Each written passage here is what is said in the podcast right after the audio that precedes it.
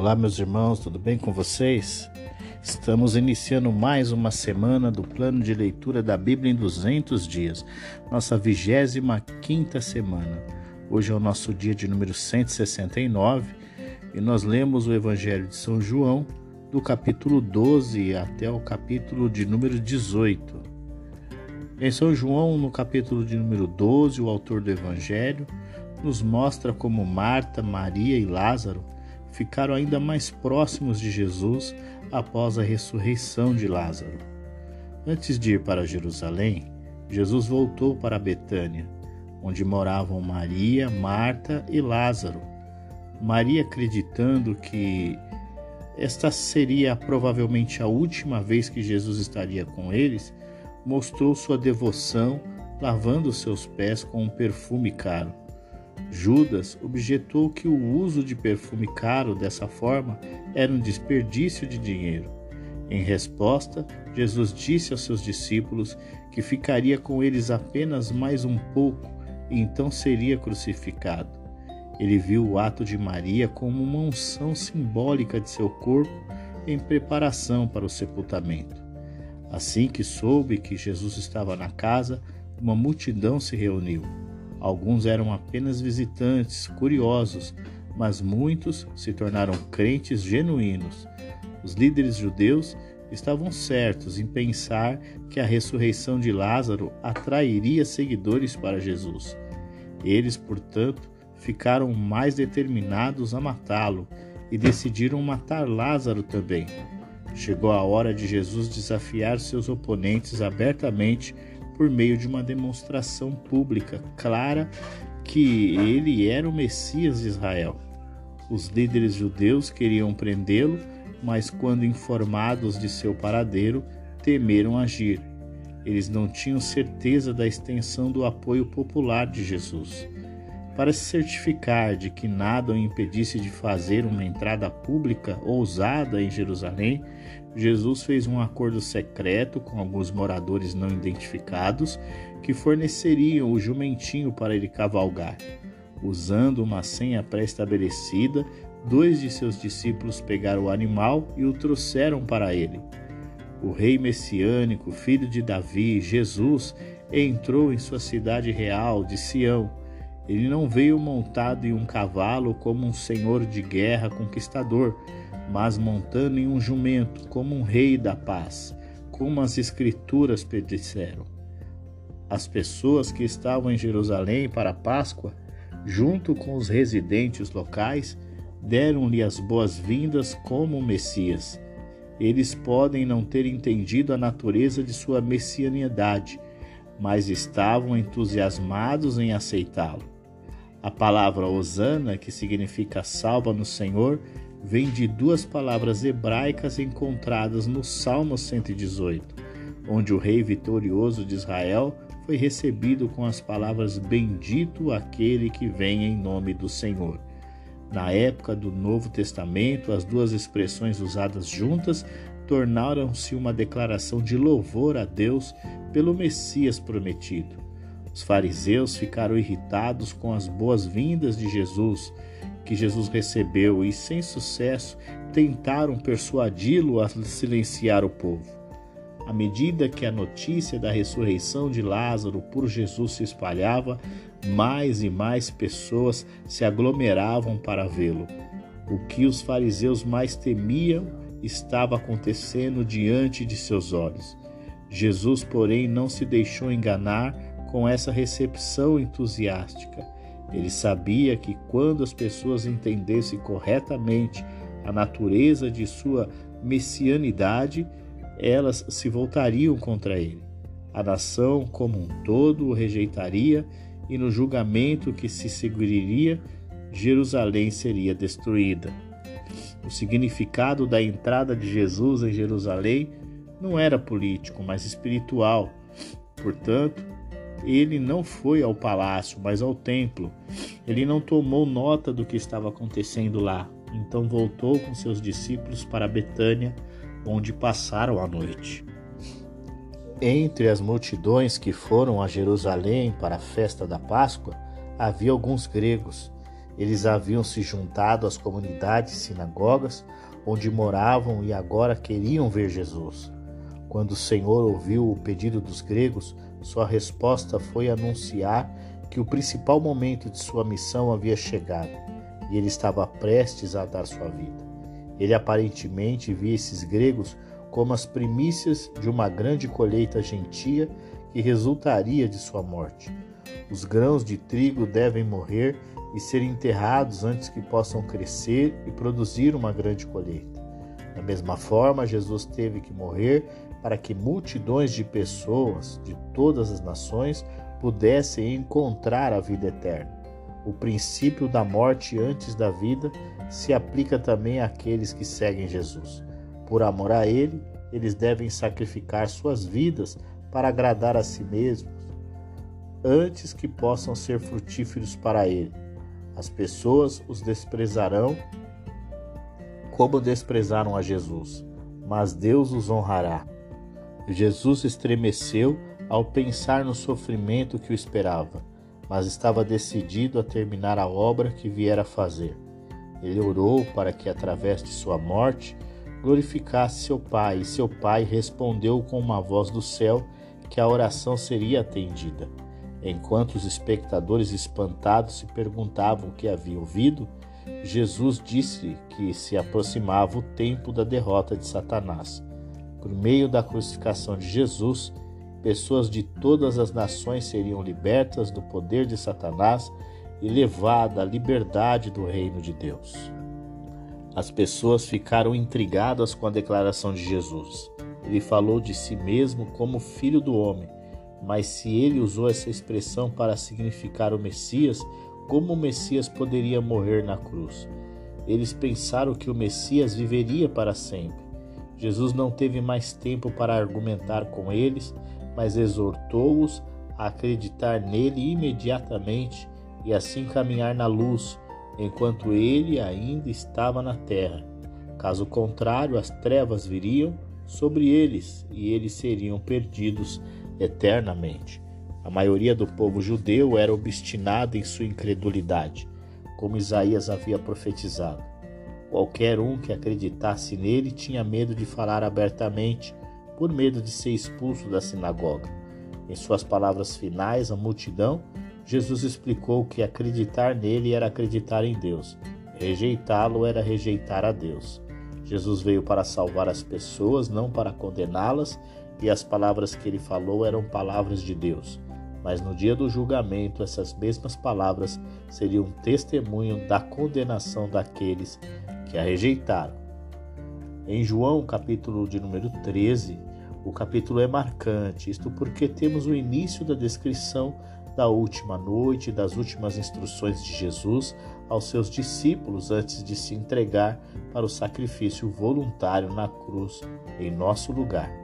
Quando eles se reuniram para a refeição naquela noite, Jesus tomou o lugar de um servo e lavou os pés dos discípulos. Após esta ação, ele simbolizou, em primeiro lugar, a necessidade de humildade e, em segundo lugar, que ele, o servo perfeito, purificaria as pessoas do pecado por meio de sua morte. Pedro, não entendendo essa ação simbólica, objetou: Jesus respondeu que se ele se recusasse a permitir que Jesus o purificasse, ele não poderia ser discípulo de Jesus. Com essa purificação, Jesus estava se referindo à purificação do pecado, algo que Pedro entenderia mais completamente depois que Jesus tivesse morrido, ressuscitado e sido glorificado. Pedro achava que se lavar os pés simbolizasse limpeza, ele deveria ser lavado por completo para garantir a limpeza completa.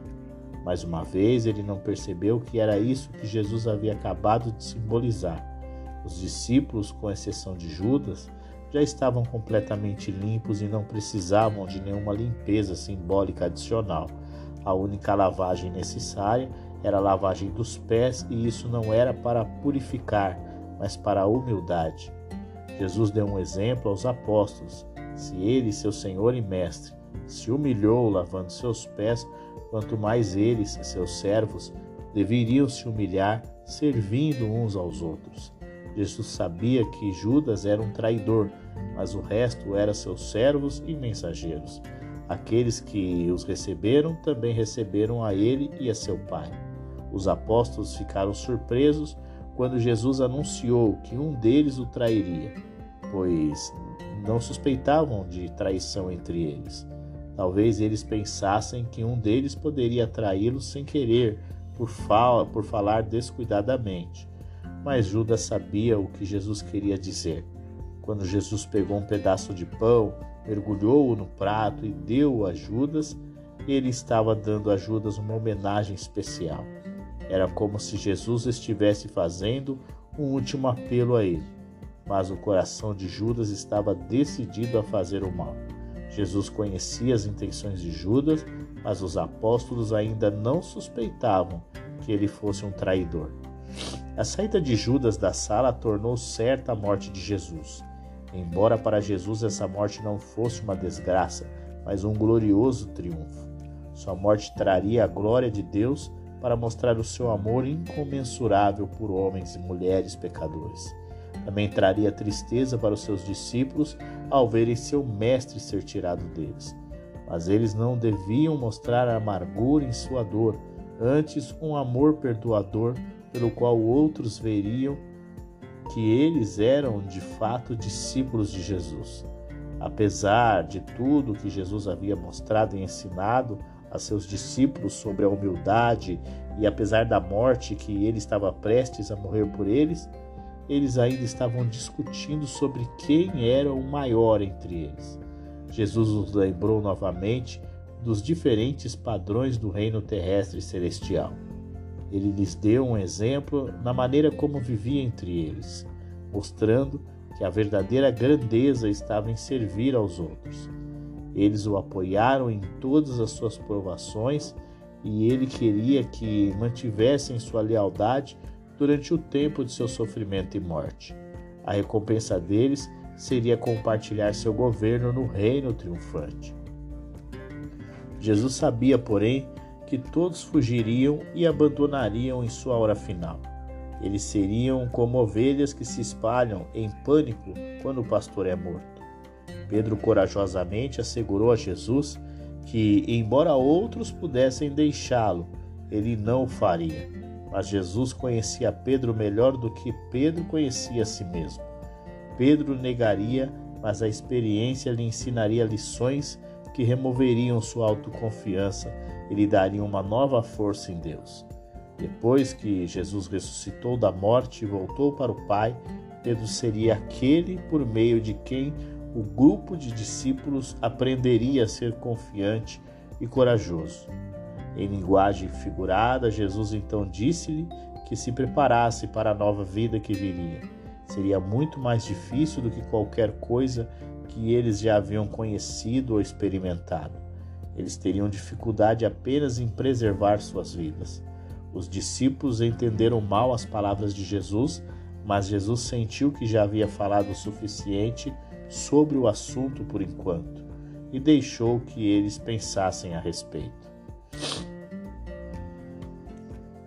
Em João capítulo de número 14, Jesus continua instruindo seus discípulos sobre vários assuntos relacionados a como seria após a sua partida. Ele garante que seria necessário deixá-los, mas que ele voltaria. Os discípulos agora certamente sabiam que Jesus morreria em breve ele, portanto, confortou-os, dizendo que estava indo para o seu pai para preparar uma habitação permanente para eles. E um dia ele voltaria para levá-los, para estarem com ele para sempre. Ele havia dito a eles muitas vezes que se eles o seguissem como seguidores leais, eles compartilhariam de sua vitória final. Tomé, Tomé entendeu mal pensando que Jesus estava falando de uma localização física e uma jornada física. Ele queria que Jesus lhe mostrasse o caminho para que não tivesse dificuldade em segui-lo mais tarde. Jesus explicou que o caminho para o Pai era por meio do Filho. Jesus trouxe a verdade de Deus e a vida eterna para a raça humana. E conhecê-lo era conhecer a Deus. Conhecer o Filho era conhecer o Pai. Felipe também entendeu mal ele queria uma revelação especial do Pai embora devesse saber, depois de mais de três anos com Jesus, que Jesus e o Pai estavam inseparavelmente unidos. As palavras e ações de Jesus foram as palavras e ações do seu Pai. Jesus pode estar prestes a morrer, mas a obra de Deus no mundo não está prestes a terminar. Quando Jesus voltasse para o Pai, ele enviaria o Espírito Santo e, por meio do poder do Espírito e das orações dos discípulos, fariam obras ainda maiores do que Jesus havia feito. O ministério de Jesus foi limitado a alguns anos na Palestina, mas seus discípulos viajariam para outros países e alcançariam o mundo inteiro para Deus. O retorno de Jesus ao Pai traria uma nova era.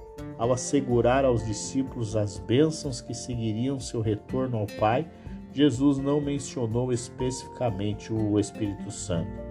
Agora ele explicou: quando ele voltasse para o Pai, ele enviaria o Espírito Santo como conselheiro ou ajudador para guiá-los, instruí-los, fortalecê-los. Aqueles que não crescem em Jesus, que não crescem em Jesus, não seriam capazes de entender como esse facilitador trabalhava, porque seu entendimento era limitado às coisas do mundo em que viviam. Em breve, Jesus deixaria o mundo, mas não abandonaria seus discípulos. Embora as pessoas em geral não o vissem mais, seus discípulos, de certo modo, continuariam a vê-lo. Eles o veriam e o conheceriam espiritualmente, porque ele viveria dentro deles. Ele os amaria e, em troca, eles o amariam. Judas Tadeu, não Judas o traidor, ainda pensando no corpo físico de Jesus, não conseguia entender como os discípulos o veriam, mas os outros não. Jesus respondeu que não apenas o filho, mas também o pai viveria com eles, desde que dessem prova de seu amor por ele, seguindo seus ensinamentos. O Espírito Santo os ajudaria a lembrar esses ensinamentos. Jesus viu que seus discípulos estavam confusos e inseguros e prometeu-lhes sua paz. Com isso, ele não quis dizer uma vida livre de problemas, mas uma calma interior com a que ele tinha, embora externamente aflito internamente ele tinha paz. Os discípulos não deveriam ter ficado preocupados com a vinda da morte de Jesus, mas contentes, porque com aquela morte ele estava completando a obra que o Pai lhe dera para fazer. Embora sem pecado e de forma alguma sobre o poder de Satanás, Jesus permitiria que os servos de Satanás o traíssem e o matassem, para que por meio de sua morte ele pudesse cumprir a vontade de seu Pai e salvar os pecadores.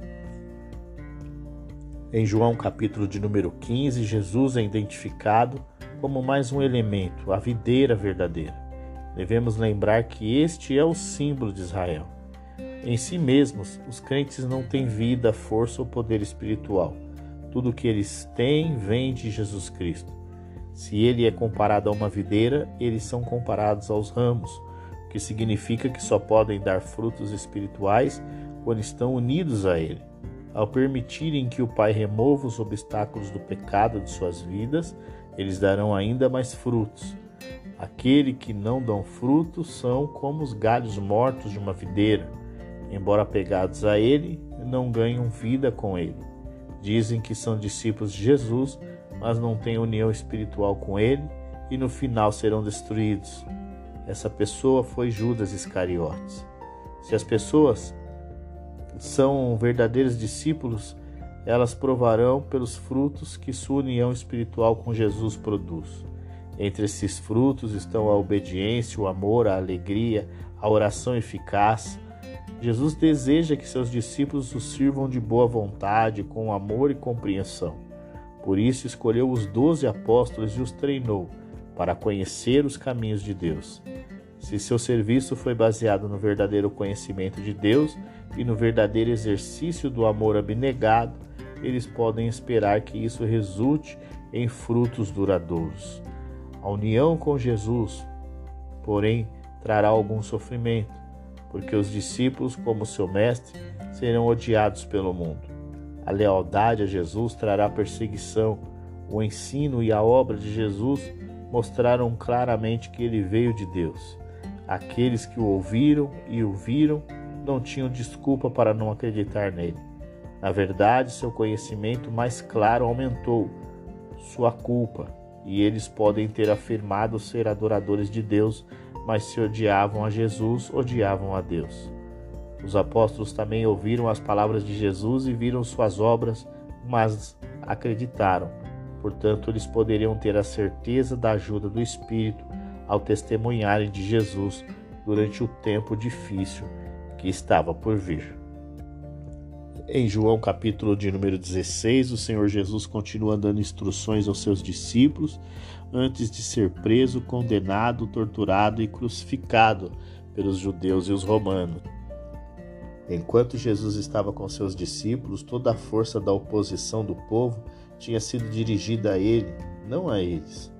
Agora que estava prestes a deixá-los, ele os advertiu que esse ódio seria voltado contra eles.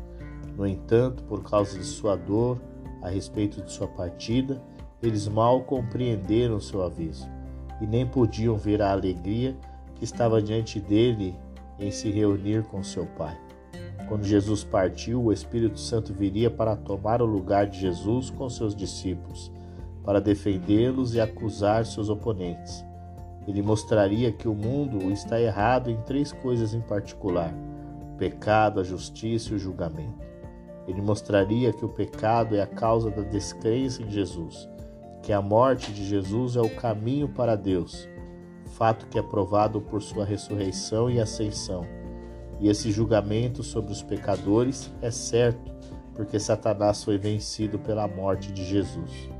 Jesus não pôde dizer mais nada aos seus discípulos naquele momento, pois eles estavam muito tristes para entender.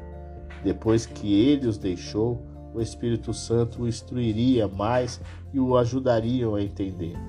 O ensino do Espírito Santo não seria algo novo, mas o desenvolvimento do ensino que eles já tinham ouvido de Jesus. Isso preocuparia tanto o presente quanto o futuro. Nas próximas 24 horas, Jesus seria levado de seus discípulos, mas três dias depois, após sua ressurreição, eles o veriam novamente. Sua tristeza seria substituída por alegria, assim como as dores da mulher antes do parto são substituídas pela alegria depois que a criança nasce. A vitória de Jesus por meio da morte e ressurreição lhes daria uma confiança em Deus que nunca tiveram antes. Eles veriam Jesus Cristo como mediador por meio do qual poderiam orar com confiança ao Pai e receber com gratidão as bênçãos do Pai. Após a ressurreição, Jesus não precisaria mais falar aos discípulos em linguagem figurada, porque a ressurreição lhes daria uma visão mais clara do propósito de sua missão. Além disso, eles não dependeriam mais de Jesus para orar por eles. Eles aprenderiam a se aproximar do Pai pessoalmente e com confiança. No entanto, mesmo isso só seria possível por causa de quem Jesus era e do que ele havia feito fé dos discípulos foi fortalecida pelas palavras de Jesus, mas eles não perceberam que poucas horas depois sua fé seria posta à prova. Assustados e confusos, eles abandonariam seu Senhor em suas horas finais. Mas o lapso seria apenas temporário. Por meio de sua vitória, eles também triunfariam. Em João capítulo 17, após inúmeras instruções, Jesus ora com seus discípulos. Esta é conhecida como a oração sacerdotal. Aqui está muitas revelações profundas sobre o propósito de Deus para Jesus, para os apóstolos e para todos os que creem em Cristo. Tendo anunciado sua vitória sobre o mundo, Jesus agora oferece uma oração que reflete o triunfo de sua obra concluída. Ele começa falando de seu relacionamento com o Pai. A obra de Jesus era revelar Deus ao mundo para que as pessoas recebessem a vida eterna por meio dele. Ele ora para que, morrendo na cruz e concluindo sua obra com sucesso, traga glória a seu Pai. Ao mesmo tempo, sua, sua morte trará glória para si mesmo, pois permitirá que ele volte para o seu Pai e desfrute da glória que era sua antes de vir ao mundo. Embora sua maioria, a maioria das pessoas não acreditasse em Jesus, algumas sim, como os apóstolos. Eles acreditaram na evidência que viram e ouviram que Jesus era e que ele tinha vindo do Pai para tornar Deus conhecido. Este pensamento leva Jesus à segunda parte de sua oração, que é por seus discípulos. Ele ora para que eles vivam de forma a mostrar sua glória ao mundo. A unidade, sua unidade mostrará a unidade que existe entre o Pai e o Filho. Jesus pede que eles permaneçam fiéis a Ele e não sejam derrotados pelo mal que há no mundo. Ele deseja que eles compartilhem com Ele a alegria triunfante que vem por meio da conclusão bem-sucedida da obra que o Pai lhe confiou. Quando Jesus deixar o mundo, seus discípulos continuarão seu trabalho. Ele ora, portanto, para que eles não sejam desencorajados pelo ódio do mundo e nem corrompidos pelo seu pecado. Mas como Jesus se entregou a Deus para realizar sua obra, ele deseja que seus discípulos se entreguem a Deus para a missão de espalhar sua mensagem por todo o mundo. Na parte final de sua oração, Jesus ora por aqueles que creram, que crerão por meio da pregação, é, daquele grupo inicial de seus discípulos, e assim se tornarão um novo povo de Deus, a Igreja Cristã. Ele ora para que a mesma unidade que existe entre Pai e o Filho unirá os crentes, para que por meio deles também outros creiam. Jesus deseja que na era vindoura, quando ele gozar da glória que era sua antes do início do mundo, todos os que confiaram nele estarão com ele. Enquanto isso, no mundo atual da descrença, eles aprenderão mais sobre ele ao compartilharem o amor que o Pai tem pelo Filho. O mundo começará a conhecer a Deus quando vir o amor de Jesus em seu povo. Chegamos ao nosso último capítulo de hoje. Em João 18, vemos o início do sofrimento final de Jesus. Ao terminar suas instruções aos discípulos, ele os convida para ir ao jardim Getsemane com o objetivo de orar com ele. Chegando lá, Jesus os deixou no local e seguiu com Pedro, Tiago e João para outro. O mestre compartilhou a angústia de sua alma, pediu oração e enquanto eles adormeciam no processo, Jesus orava intensamente. Aquele era o ambiente ideal para Judas entregar Jesus às autoridades judaicas. À noite, longe da proteção da multidão, o mestre estava vulnerável. Mas o fato é que Jesus se entregou voluntariamente. Ele passou parte da noite em um julgamento injusto diante de Anás, onde declarou publicamente que era o Filho de Deus e na manhã seguinte foi levado a Pilatos. Ali a multidão escolheu Barrabás para a vida e condenou Jesus para a morte. Concluímos assim o nosso dia 169 do plano de leitura da Bíblia em 200 dias. Amanhã nós encerramos o Evangelho de São João e já iniciamos o livro de Atos. Então eu aguardo você, um grande abraço e até lá!